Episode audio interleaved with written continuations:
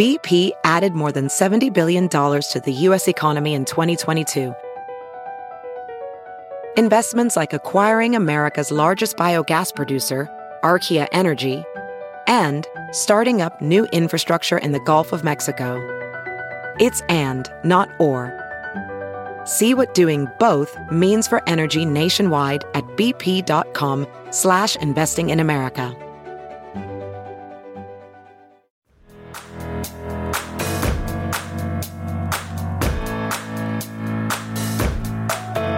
Hello and welcome to the Parting Shot podcast, Newsweek's weekly dose of everything pop culture. I'm H Alan Scott. On this week's episode, I'll be chatting with Broadway legend Harvey Fierstein about his new memoir, I Was Better Last Night. I'll also chat with Instagram whisperer Evan Ross Katz about his new book on Buffy the Vampire Slayer. It's called Into Every Generation a Slayer Is Born. Oh, and we'll have a brief moment with Anne Hathaway today. All that and so much more on this week's Parting Shot podcast.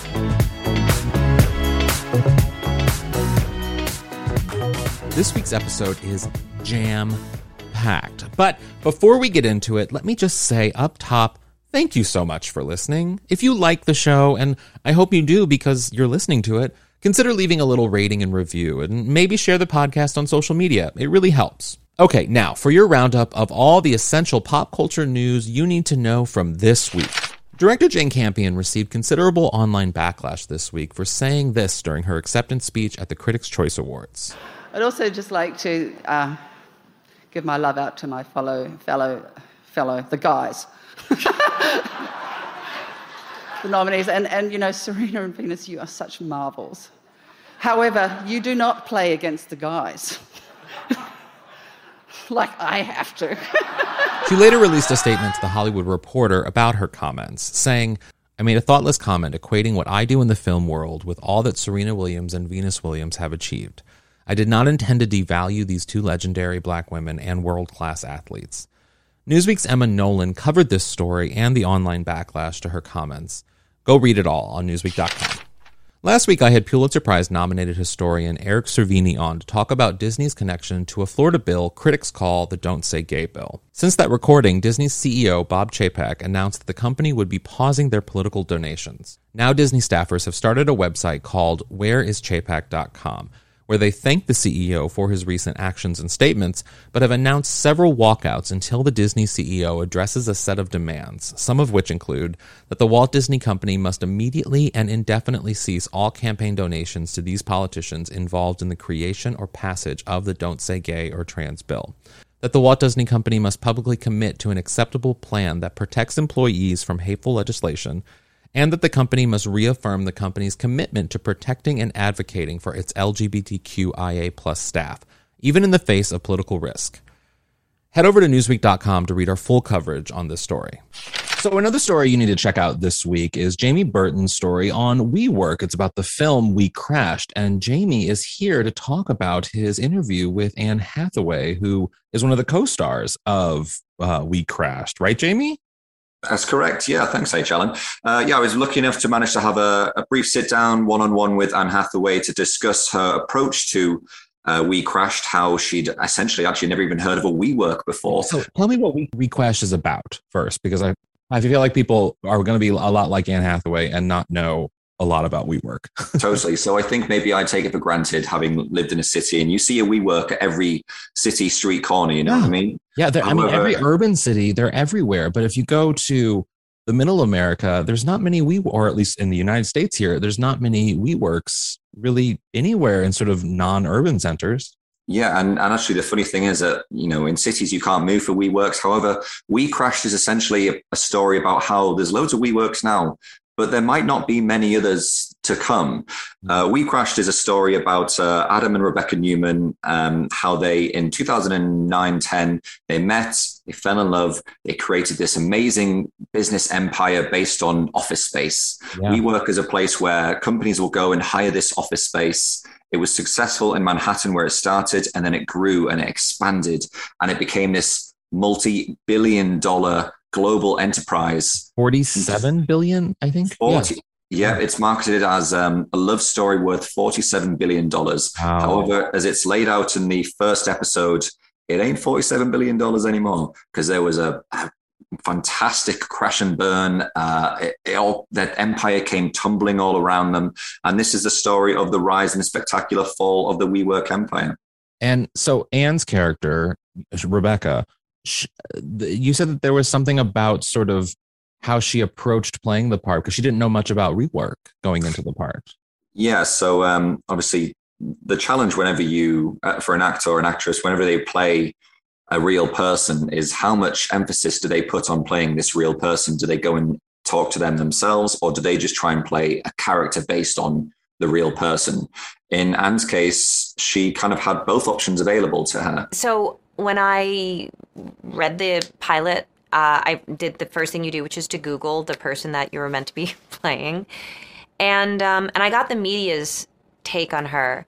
And then I, I knew that we had a few people in common, people that knew us both. And so then I talked to them, and their assessment of her was wildly different than the public uh, account of her, um, what had been shared. And the word that kept coming up was sweet.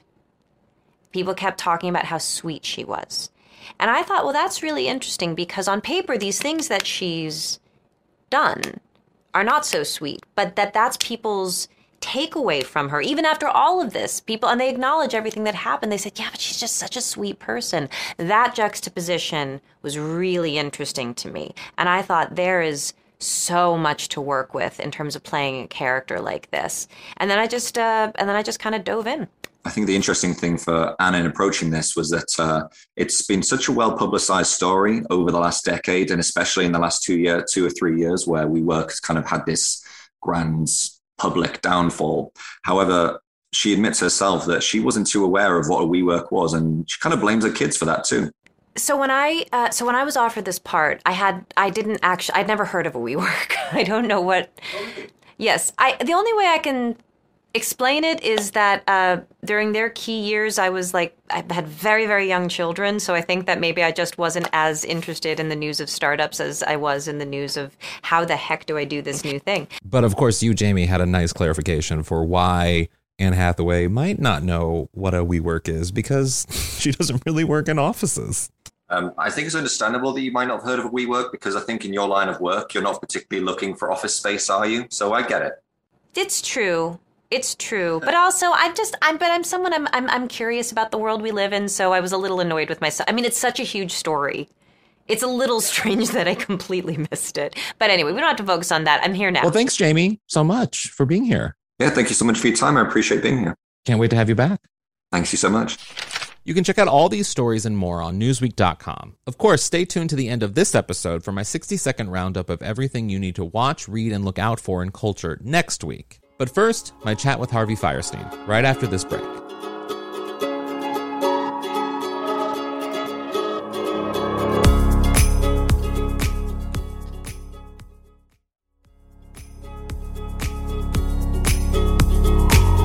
Actor, playwright, and screenwriter Harvey Fierstein is a unique force. One of the first gay performers to achieve success while being out, Fierstein broke down barriers on Broadway and in Hollywood.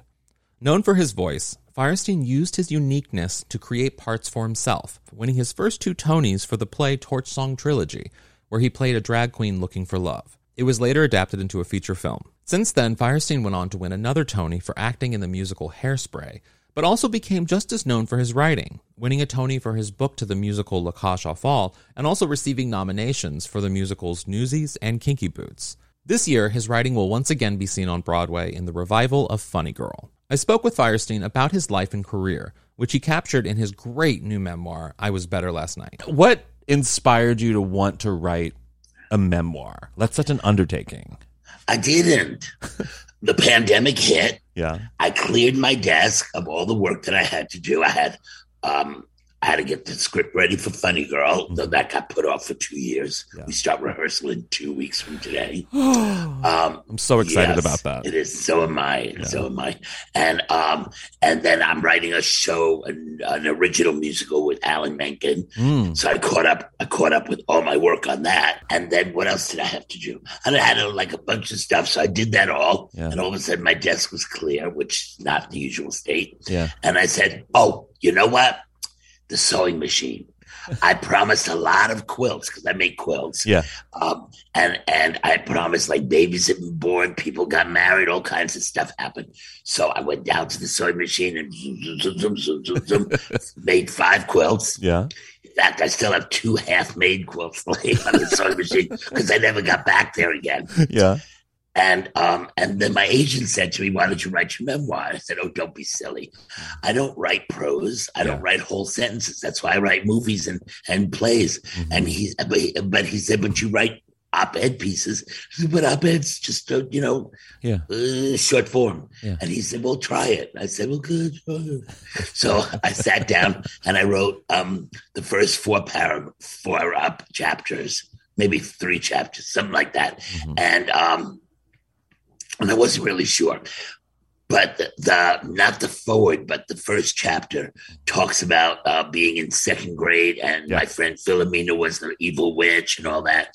So I sent that to her. We're still friends since kindergarten. Wow, wow. Yeah, Philomena and I have been friends.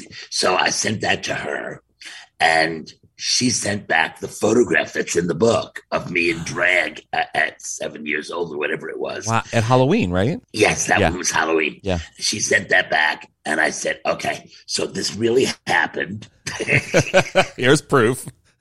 Here's proof. And so go ahead and write the memoir. And and so uh, I did, and it was um, really interesting. It's, it was in- it, it is interesting, and your words, your your personality comes through so So much in it. I, it's like you're there. I hear your voice when I read it. It's one of those memoirs I've never, I read, I, when I was reading it, I could just, probably because you have such a distinctive voice, but I, I heard you telling me the story, which I never have when I'm reading a memoir. Oh, that's wonderful. Well, you know, as I said in the book, I asked Shirley MacLaine, who has written like twenty yeah. memoirs because yeah. she's lived seven, eight hundred lives. She's still stuck on that limb. Yeah, she sat on that limb. And um, so I asked, I asked her, I mm-hmm. said, and she's, and, and I have it in the book. She said, trust your memory. Memory will be the thing that edits it. Because, you know, I'm two hundred years old. If I wrote everything that happened, is talk about a mishpacha. endless, endless. So, um, so get, so, so, so let your memory do the editing for you. Um, so, and that's the hardest of the hard. So, so I did that, and I just let it sort of flow. Yeah. And, and I had this great editor, Peter Gethers, who, um, who did the two Sondheim books, you know, oh, yeah. the, the big books of lyrics. He, he edited those. They're yeah. wonderful. And he just left me alone. He was one, he just was keep going, keep going, wow. keep going. The hardest part I found yeah. was when I was done. How do you turn the spigot off yeah. once that memory thing is going? And then, and you can, and, and I refused to go back and start adding stories because yeah. I said it's four hundred pages. Yeah. It's enough with that homo. So if people like it and if it does well, we got volume two. Yeah, you can get a volume two. I mean, Shirley MacLaine did it. Why not you?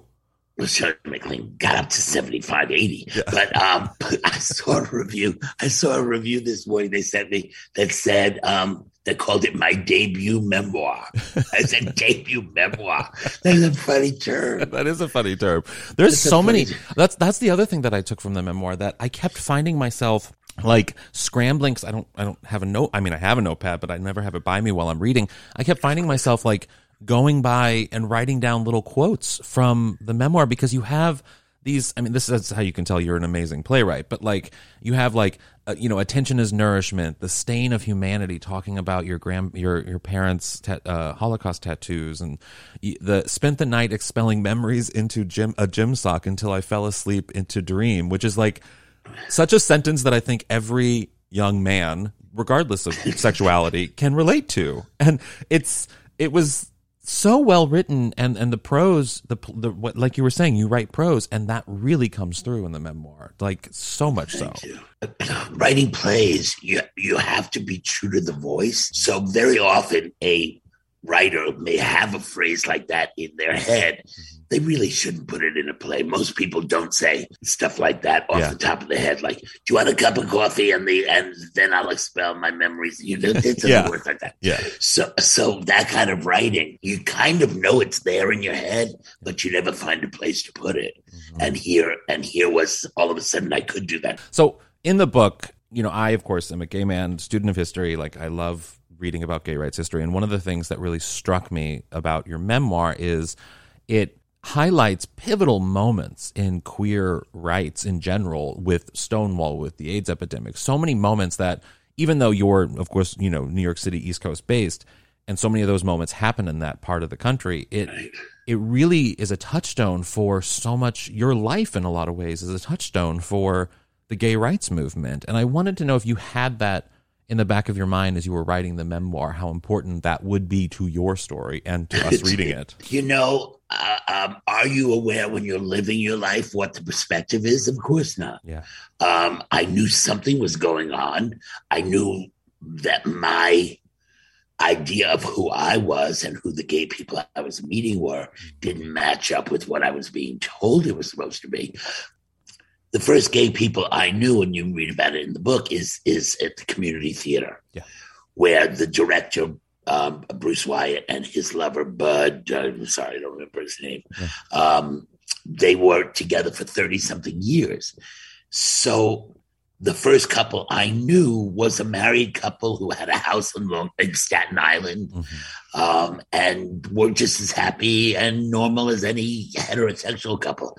It wasn't until I started reading things like Tea and Sympathy and Staircase and Boys in the Band and that I went, oh, we're supposed to be unhappy. Oh, I didn't know that. Yeah. Um, so it didn't match up. So, so thankfully, I mean, I can't imagine...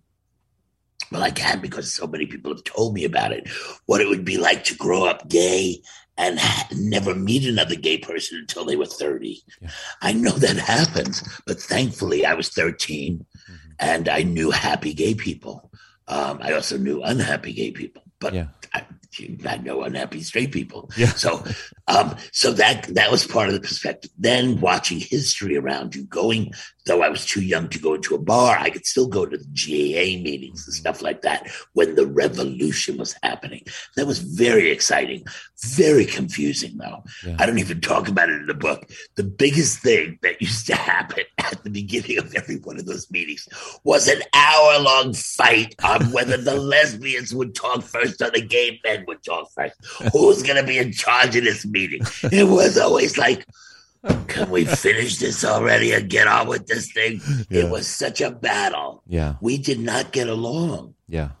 Lesbians and gays did not get, you know, I, I even in Torchlight, I have that two second thing where they yes. walk in, in that's they walk into a lesbian bar and then chased out. That's what it was like back then. Yeah. Um, because I had a lot of lesbian friends and I couldn't go to their bars and they couldn't come to my bars. Wild. And it was, and what changed that? AIDS. Yeah. Because when we were dying and we needed blood and nobody would go near us, our lesbian sisters were there. Yeah. And they formed, the, uh, the, I think it was called uh, Blood Sisters or yeah. something like that. Yeah. And um, anyway, and all of a sudden, everything changed. Mm-hmm. They came to our aid. It wasn't that they had AIDS. We It was still a gay men's disease, but they were there for us. And everything shifted then. Yeah. Because who could separate us now? Yeah. We couldn't be separated out now. Exactly. But when you think so anyway, so so living that life and watching all of that and having friends and and being in art school obviously yeah, helped. That helped you. Because we all know what art arty means. Wink wink. He's a little arty. Yeah.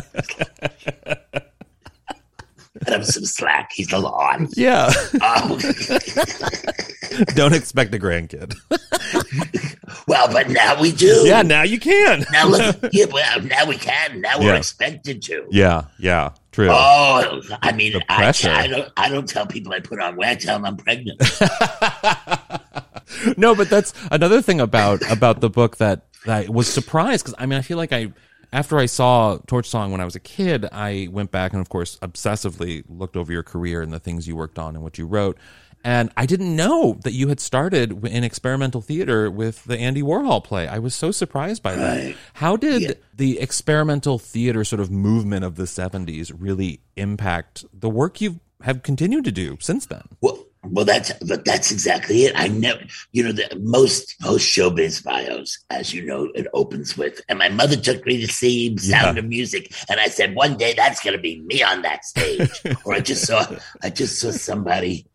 Oh, um, um, oh, adorable. What's that? Uh, uh, Jonathan Groff. Oh, yeah. Was, he was just on T V and he was saying, and and they went to see a show and his father said, and I guess he played an instrument. His father said, and someday that could be you in that orchestra. He said, no, that's going to be me on that stage.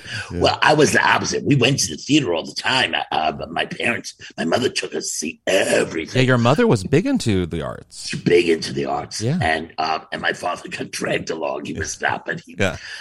You know, but he he was brought up. He in wanted an a night, a nice night.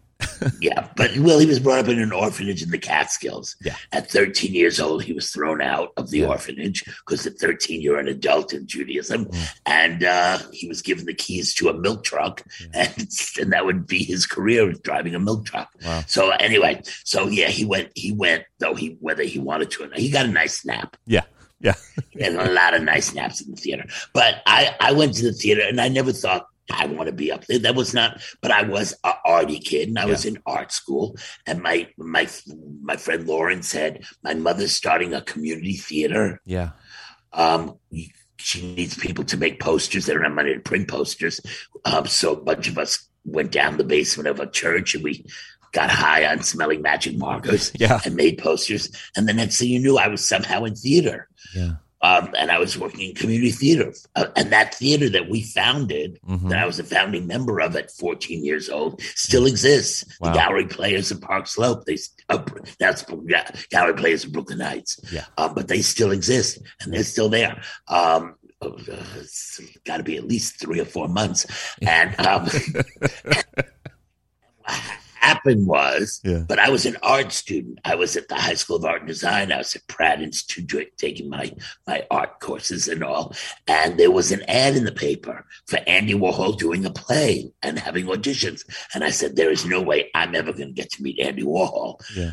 But if I auditioned for his play, he could be there. Yeah. and and I'm an actor. I've had to be in community theater. Yeah. So I I I my friend Irene Stein, she took a photograph of me. We printed it up. I had eight by ten. I, I typed up a, a resume. We Xeroxed it at the, in the library for yeah. a nickel. And I, I stapled it together. And down I went to something called La Mama, yeah. Vervest. Yeah. I don't know from such a thing. Uh, La Mama. And yeah. I auditioned. And I walked in to this room with these very um, singular people. and... Um, And they said, what have you got? And I said, I have a, because it asked for a monologue. Yeah. And I did uh, Juliet from the balcony scene of Romeo and Juliet. Thou knowest the mask of night is on my face. Else would a maiden blush be pink my cheek for that which thou didst hear me speak. But farewell compliment, dost thou love me? Anyway, I did that. Wow. They're all screaming, laughing. Yeah. And I'm going, are they screaming, laughing because I'm terrible? Or are they screaming, laughing because they don't know it's Shakespeare? Um And I got the role. Wow. And so and so all of a sudden I was in this play. And once it was in the play, I started realizing I'm not just in a play.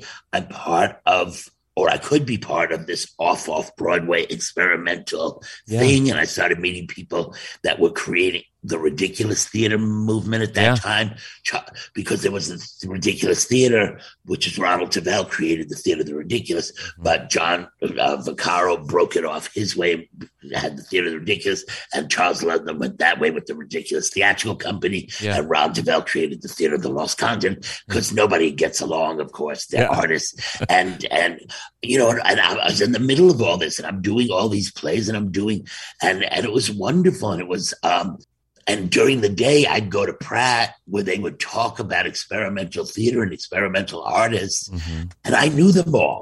Yeah. I mean, they're telling me my, you know, my painting teacher is telling me about, about Albert Fine. And I said, oh, Albert, he's, you want something from Albert? Do you want me to get some? You know, or That's Ray wild. Johnson. Ray Johnson created a, a mail art. Yeah. Uh, where you mail. And he said, you, you want a postcard? I'll, I'll tell Ray to send you a postcard. I mean, so it was like, it was kind of fun. Yeah. It was, um, um, I was, they were studying it. I was living it. Yeah. Um, so I had this, and I had this world that was so many worlds because I, at home I was a nice Jewish boy. Yeah. Then I was the college student. Mm-hmm. Then I was the experimental theater person. Yeah. And then I was this becoming very sexually active street person, yeah. hanging out on Christopher Street. I, I you know, uh, everybody now knows about Marsha P. Johnson. Yeah. But, you know, that was one of the people I hung out on the street that, yeah. Miss Harvey, yeah. have you got a pennies for a sister today? You know, it's, that's, you hear Marsha coming down the street. Yeah. Um, and I think that I think I included a photograph. You did. Of Marsha. You did. Yeah. In a so, march, uh, I think. You, yeah. Yeah, probably marching. Yeah. Well, so as as we as, as we you did, did in those days. As you did. Yeah. And I think that was the year they told us not to come in drag. I think that was. The yeah, year I don't think you were in drag us. that year. I don't think Marsha was either. Actually. No, I, they they yelled at us. Yeah. There was a year that they yelled at us that that um, we have to stop coming in drag. We have to stop being outrageous because we're trying to get good publicity. Which and we listened. We listened for a minute. Do you feel? Do you feel? I mean, for me, you're such a huge drag influence. Drag has gone in such a direction. RuPaul's Drag Race and everything. Do you, part of me is like, you don't get the respect that you're owed in terms of what you did for drag. Like, Cheers. How do you feel about that? Like, in, about drag today?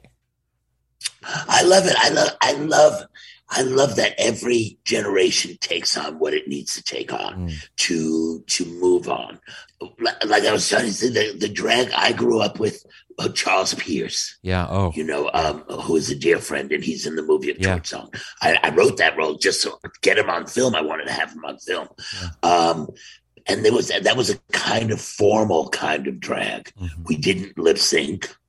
We did. We did, uh, everything was live. Um, and then then the next generation comes and does what it does. Yeah. The kind of makeup that drag queens do now yeah. is so, I mean, our idea of makeup, Holly Woodlawn talks about it in her book, A Low Life in High Heels. Yeah.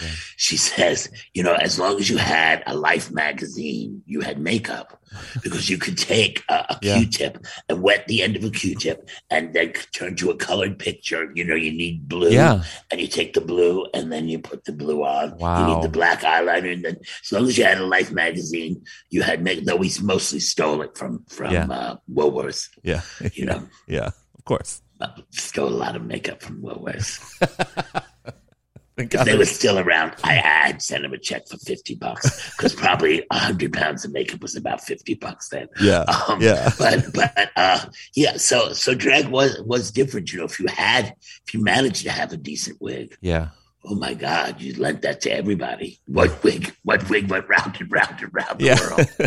world. Um But, you know, and it's so different. I watched RuPaul's Drag Race with these incredible outfits. Mm. I mean, I'm I'm friends with, with several, you know, yeah. got Nina West out on the road yeah. now doing yeah. doing Edna yeah. and, and my friend Bianca Del Rio. Love. I mean, those outfits yeah. of Bianca's. I mean, it's like I want to slap the bitch dead. Yeah.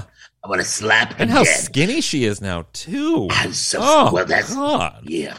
Well, she can't, she has no time to eat. Yeah. The amount of painting that shit on her face, that takes so long. Who could eat? Who could she, eat? She, she would have, she'd have great eyes and crumbs going down the whole thing. It's not a good look for a drag queen. No. But you, you know, but, but look at the world we live in. I mean, I see heterosexual men mm-hmm. with nail polish all the time. Yeah. Now. Yeah. I say, you know, it's anyway, you cannot feel bad about how things develop. Yeah. All you can possibly do is enjoy them. Do I think I deserve more credit? Fuck that. What do I need the credit for? Torch Song was such a touch point for so many people in queer representation, but just in also Broadway history in a lot of ways. And I have a few questions about Torch Song. So, like, I know hindsight, of course, is twenty twenty, and like you were saying, the truth is not always as easy as telling, and remembering it today is, is even, even more difficult. But when you were in the moment and Torch Song was clicking, that people were coming to the show and and and and it was very popular, but before maybe you won the Tony for it, like, did you feel like you were doing something special? Did you feel that energy in that moment that this was something that mattered? Um, I was feeling both sides of it. Because I did have like the Glines and that kind of people, the people who produced it, mm-hmm. loving it, and and people, you know, Stephen Sondheim coming in yeah. and loving it, and people like that. And then I had the political people, mm-hmm. the the gay political, you know, stalwart people yeah. who hated it. Why? Who hated, because I was saying that we had to be heterosexuals. Oh, yeah. Because because I had a, somebody who wanted to be in a monogamous relationship, who wanted to have children. Mm-hmm. And and so I was getting crap for just trying to turn this into, I mean, there are people who are still around. I don't even mention it anymore. I used to bother yeah. mentioning it. Why do that? Why why make them look foolish now? Yeah. Um. And but but anyway, I, I was attacked a lot. Um, and so you you just have to always just follow your your follow your instinct. I described in the book that towards the end of the book when they did the the revival of Torn yes. Song, the difference between the audience back in the seventies and the audience in twenty twenty-one yeah. or twenty nineteen, um, and it really was remarkable. Back originally, you had a straight audience with gay people sprinkled in there, and yeah. they were trying to hide. Yeah. They really were. They were they were trying to hide, and they were very quiet. They were not the loud laughers in the audience. Yeah. Now the audience came in to a party. They were there with all their gay friends, and yeah. they was they was bringing piñatas in there. They was they was having a party. Yeah. Were, it, and it and it, they owned it.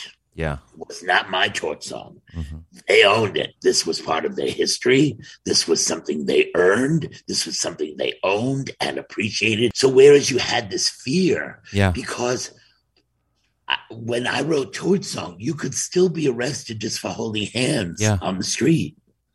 You you know, cops still broke into bars. Yeah, um, and then and here we were. You know, these years later, and though it's a lifetime, it's not that long. Yeah.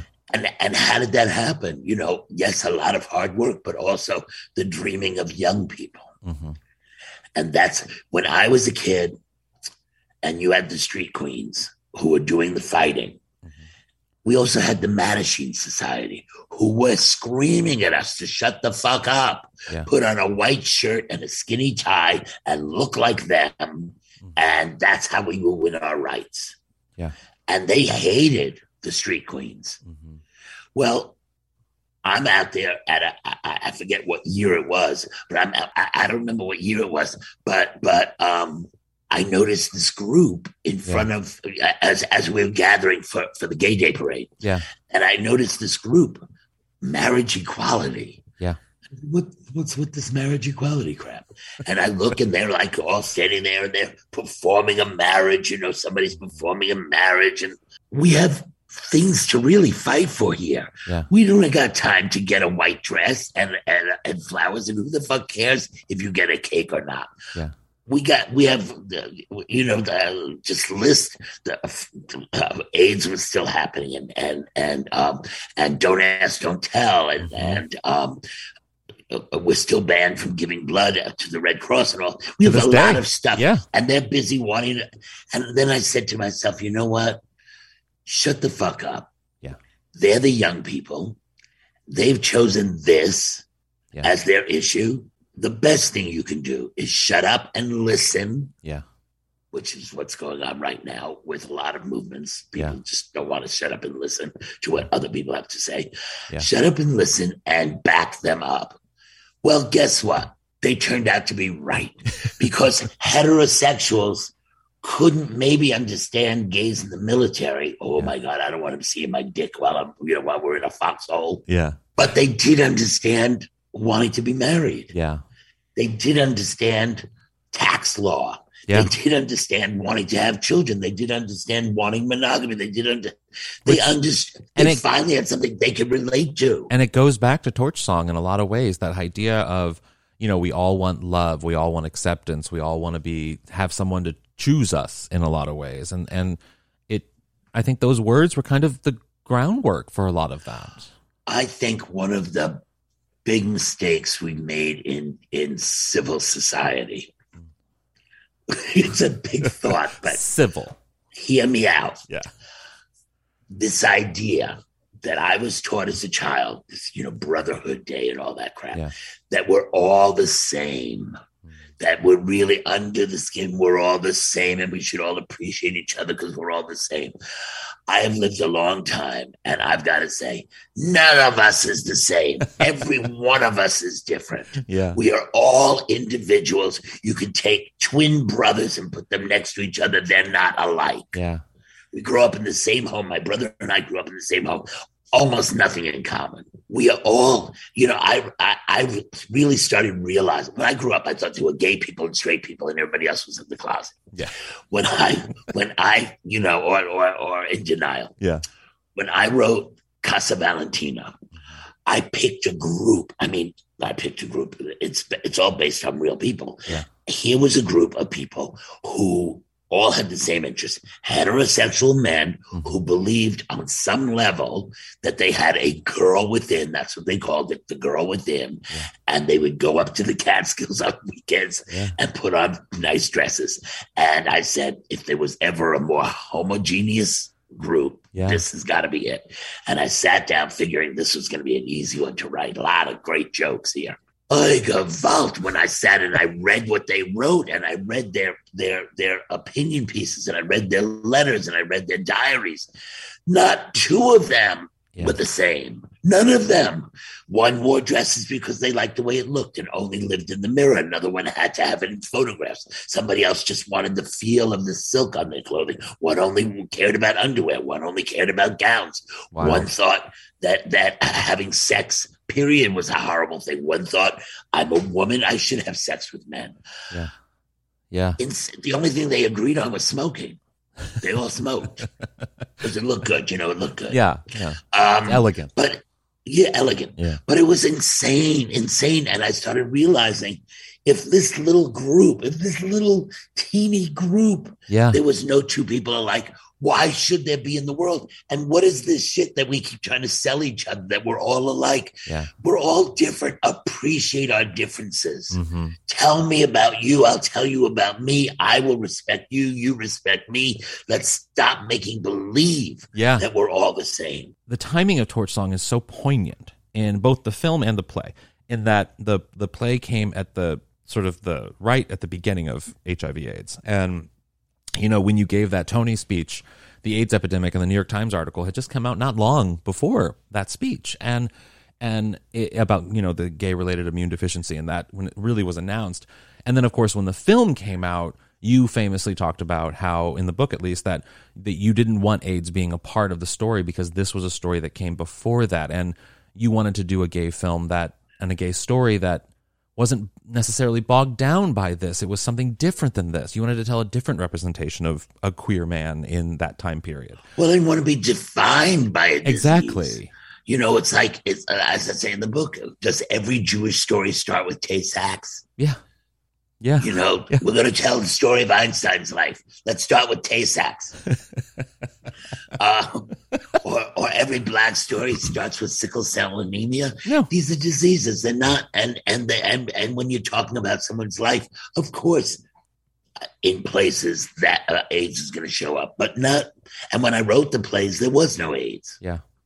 I finished. We AIDS showed up when we had moved the show from off of Broadway to off Broadway. That's when the articles began to show up. Yeah. Joel Carruthers, who's playing my lover in the show, was the first person that I knew who was sick. But it wasn't until he almost died, until he uh, almost his death, that we realized it was AIDS. Yeah. Um. And and so why did I have to rechange my entire world because you more comfortable saying they're diseased, they're diseased, look at them all, they're all diseased, yeah. which is what they wanted to say.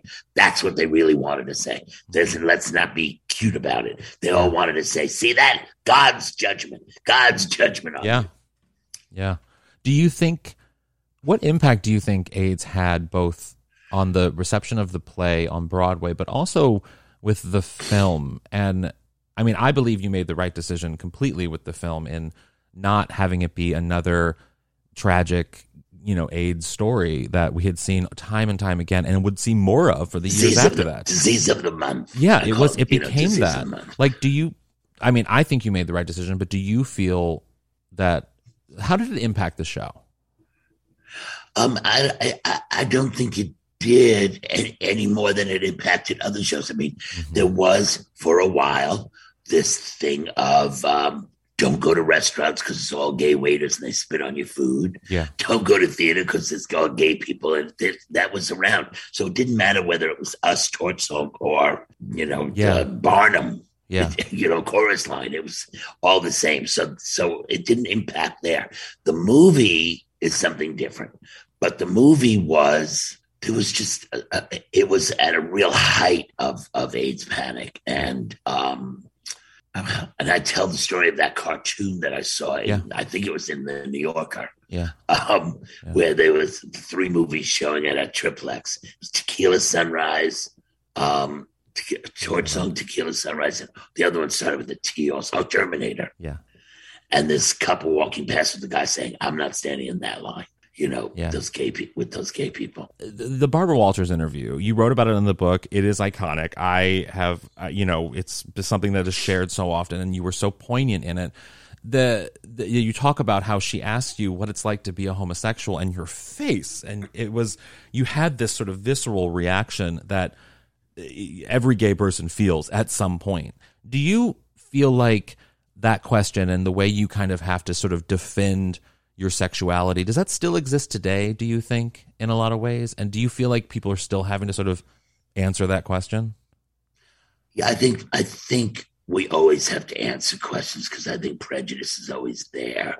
Like I said, they, the idea that people want everyone to be the same as them. Yeah. That that's somehow normal. Yeah. The um and to identify you as abnormal is comforting.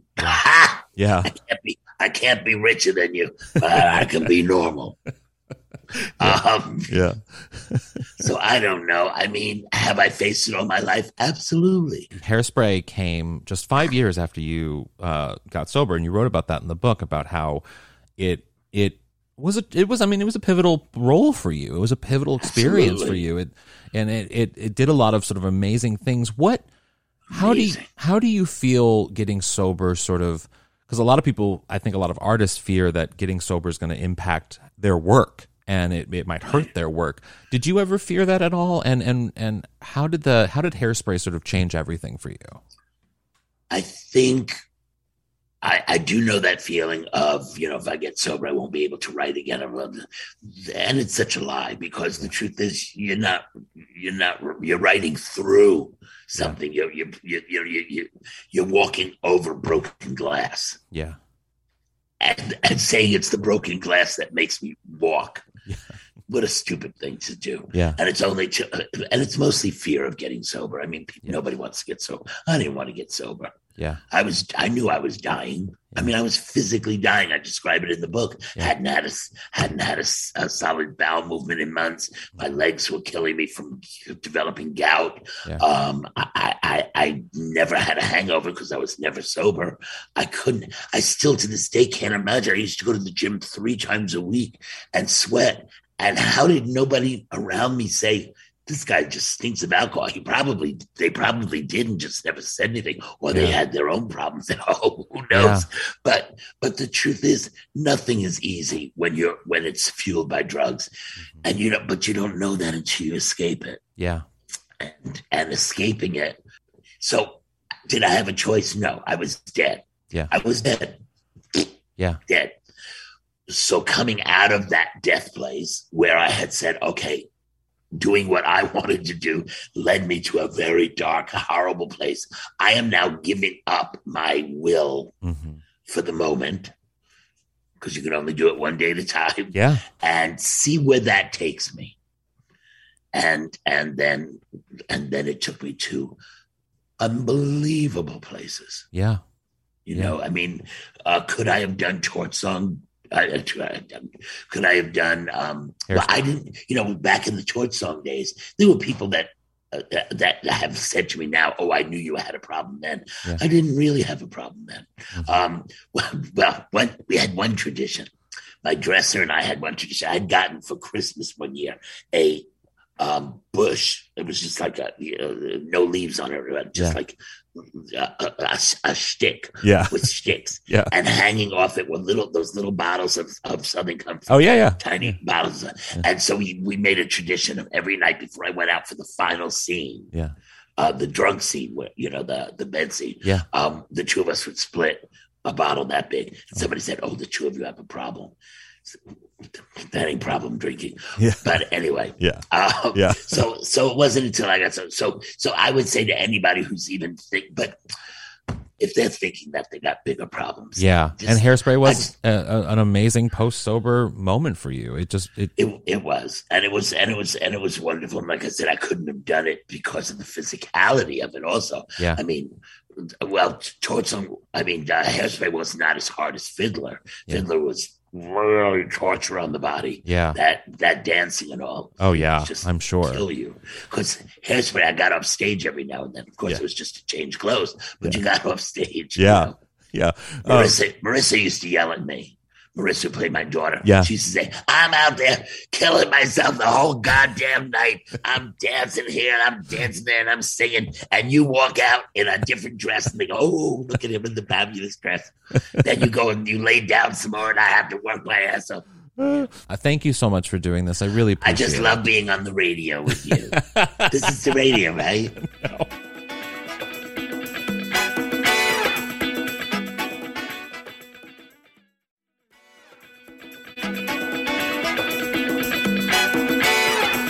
If you're a child of the late nineties or early aughts, then it's likely the T V series Buffy the Vampire Slayer was very important to you. The series stars Sarah Michelle Gellar as Buffy and followed her adventures as she battled against vampires, demons, and other forces of the darkness. It has since become a cult classic, although recent accusations against the show's creator, Joss Whedon, has made that love for the show complicated. Today I spoke with Evan Ross Katz about his new book, Into Every Generation a Slayer Is Born, How Buffy Staked Our Hearts, which covers why we love Buffy, but also addresses the complicated nature of that love in light of the accusations against Whedon. Your new book, so fun, Into Every Generation a Slayer Is Born. You are the biggest Sarah Michelle Gellar stan in the world. I think you probably hold, I think you proudly hold that title. Am I wrong? Would you, would you not? Yeah, no, I would use the term historian because to me, a stan connotates like a love for, but I think historian goes even deeper because it's like, I can pull out the necessary information and yes. bites from her career to sort of like legitimize my stand-up. Yes. So you can stan, but you also can curate it into an, a conversation that is necessary. Necessary indeed. I like that framework. Yes, I like that too. Uh, so what what made you want to, I mean, I, I can't imagine like a publisher out there is like, we need we need a Sarah Michelle Gellar Buffy the Vampire Slayer book. Like even I'm it's a it's a wonderful topic for a book, but I don't think anyone was like craving for it. So what made you come up with the idea to do something like this? Well, first of all, that is any publishing company's oversight in not realizing that a lack of Sarah Michelle Gellar content on the books is a problem. Yes. Um, for me, I saw that the twenty-fifth anniversary for the show was coming up. I knew that I had access to a lot of the cast, specifically the female cast that I love and revere. And I thought it would be a good time to sort of explore all of these ways that this show, which I consider so... you know, foundational to like who I am, the way I speak, how I dress, so many, you know, aspects of my life.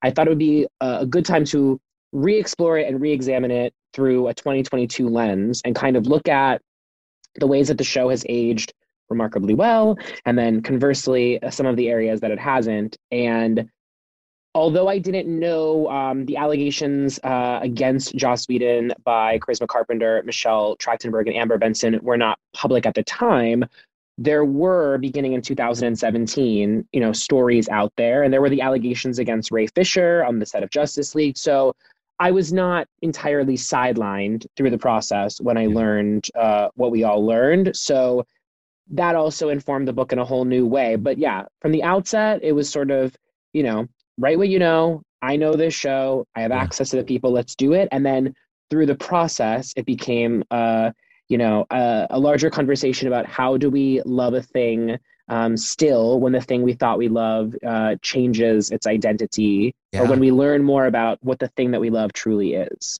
And that that's such a in, such an insightful thought, because it, you know, I think a lot of, I mean, you and I are nostalgia freaks. It's just, it's, I mean, I'm one of those people too. I think I was never a huge like Buffy person, but I was a huge Sarah Michelle Gellar person, more for like, I Know What You Did Last Summer. Like I was, I was the cinematic universe of Sarah Michelle, mm. if you will. Um, that said, I, I, we're nostalgia freaks. And a lot of times these shows that we love, I'm thinking like The Cosby Show, I'm thinking Roseanne, I'm thinking a lot of shows when later on, certain things come out about people involved with that show.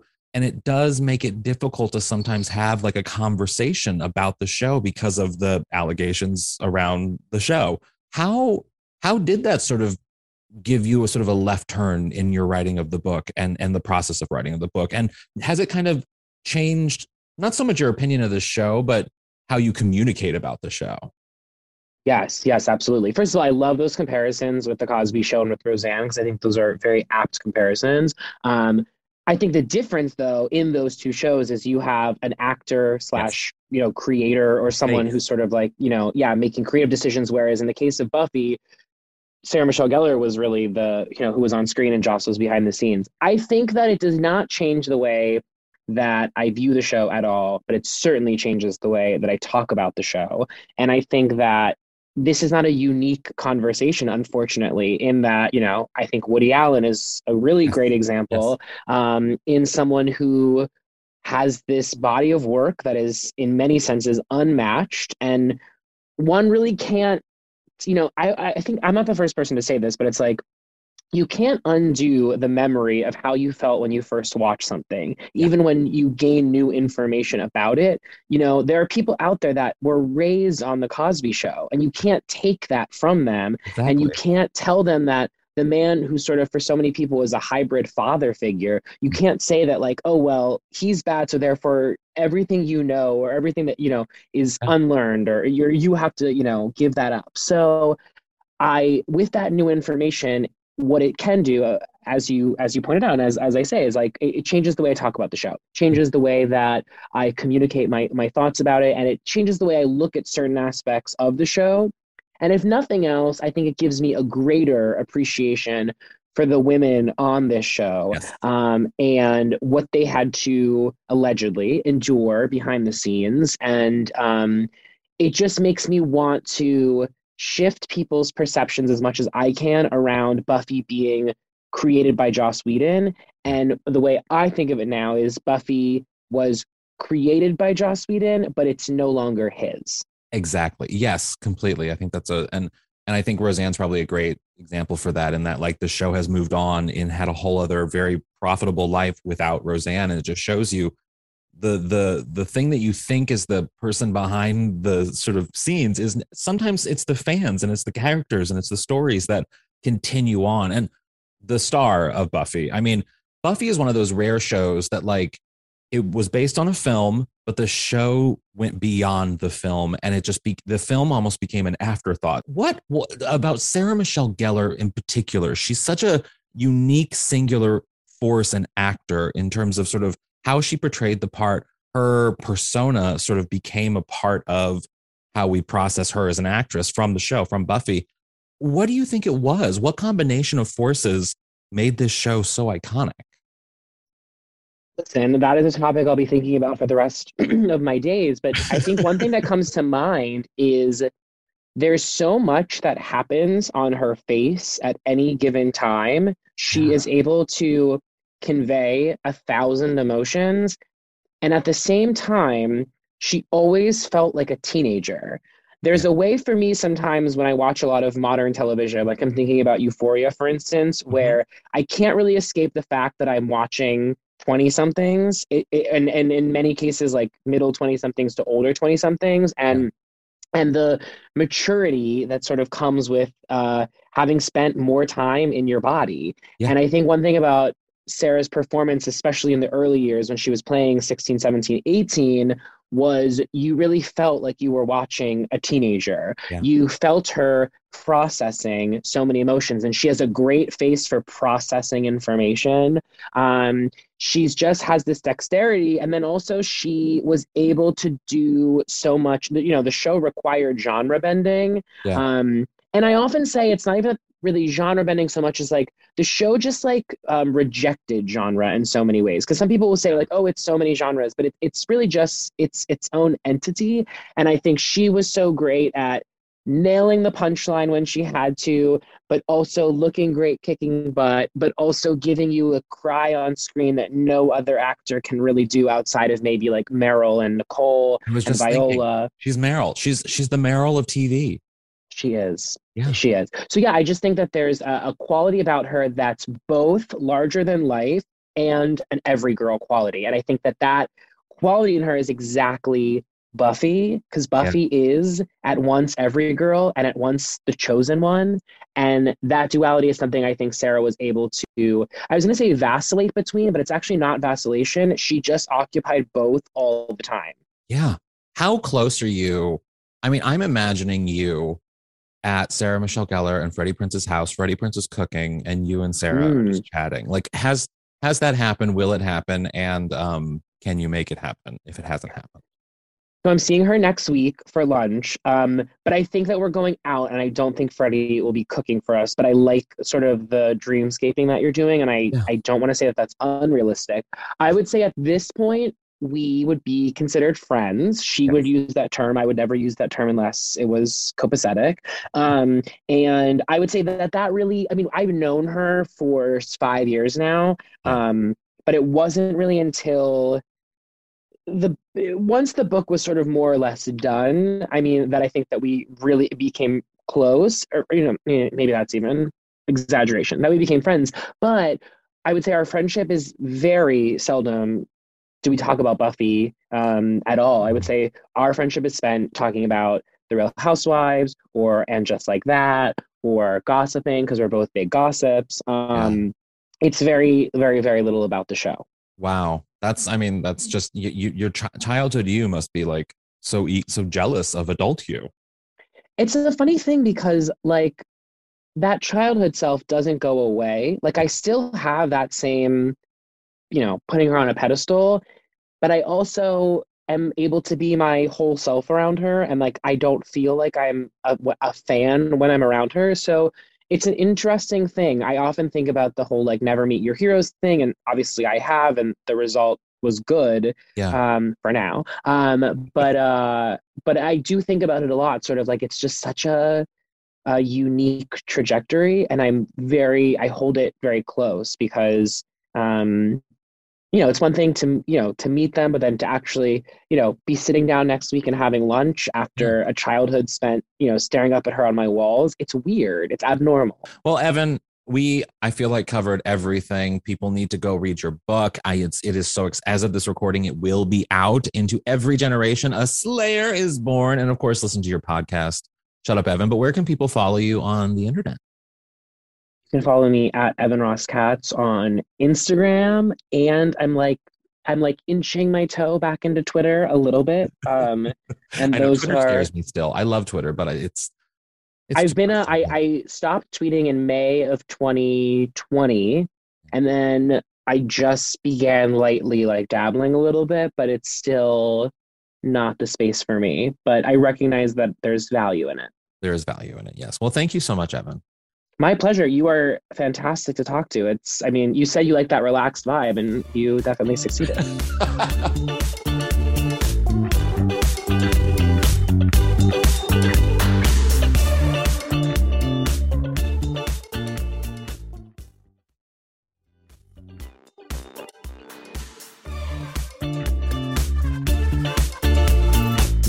And now, your roundup of everything you need to watch, read, and look out for in pop culture next week in under sixty seconds.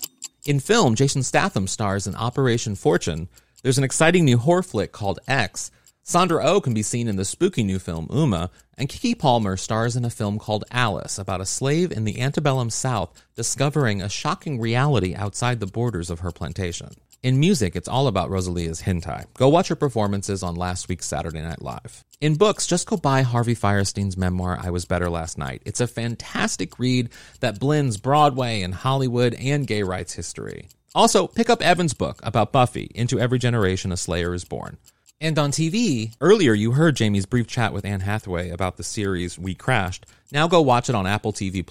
Also this week, the return of Donald Glover's Atlanta to F X. Amy Schumer debuts her new show Life and Beth on Hulu. And Netflix added the Ukrainian series Servant of the People about a high school teacher who becomes president. It starred the then popular comedian Vladimir Zelensky before he became the country's actual president. What did I miss? Let me know what you're watching this week. You can find me at H Alan Scott on everything. And thanks for listening to the Parting Shot podcast. For more on the latest news and podcast, head to newsweek dot com and follow Newsweek on all social platforms. If you like the podcast, do me a favor and leave a little rating and review. I'd like that. That'd be nice. I'll be back next week with the star of the second season of Bridgerton, Simone Ashley. I'll also chat with comedian Rose Matafeo about her H B O comedy series, Starstruck. And yes, I'll give you everything you need to know before Oscar's big night on Sunday, March twenty-seventh. Until then, grab a snack, watch something fun, and have a great week.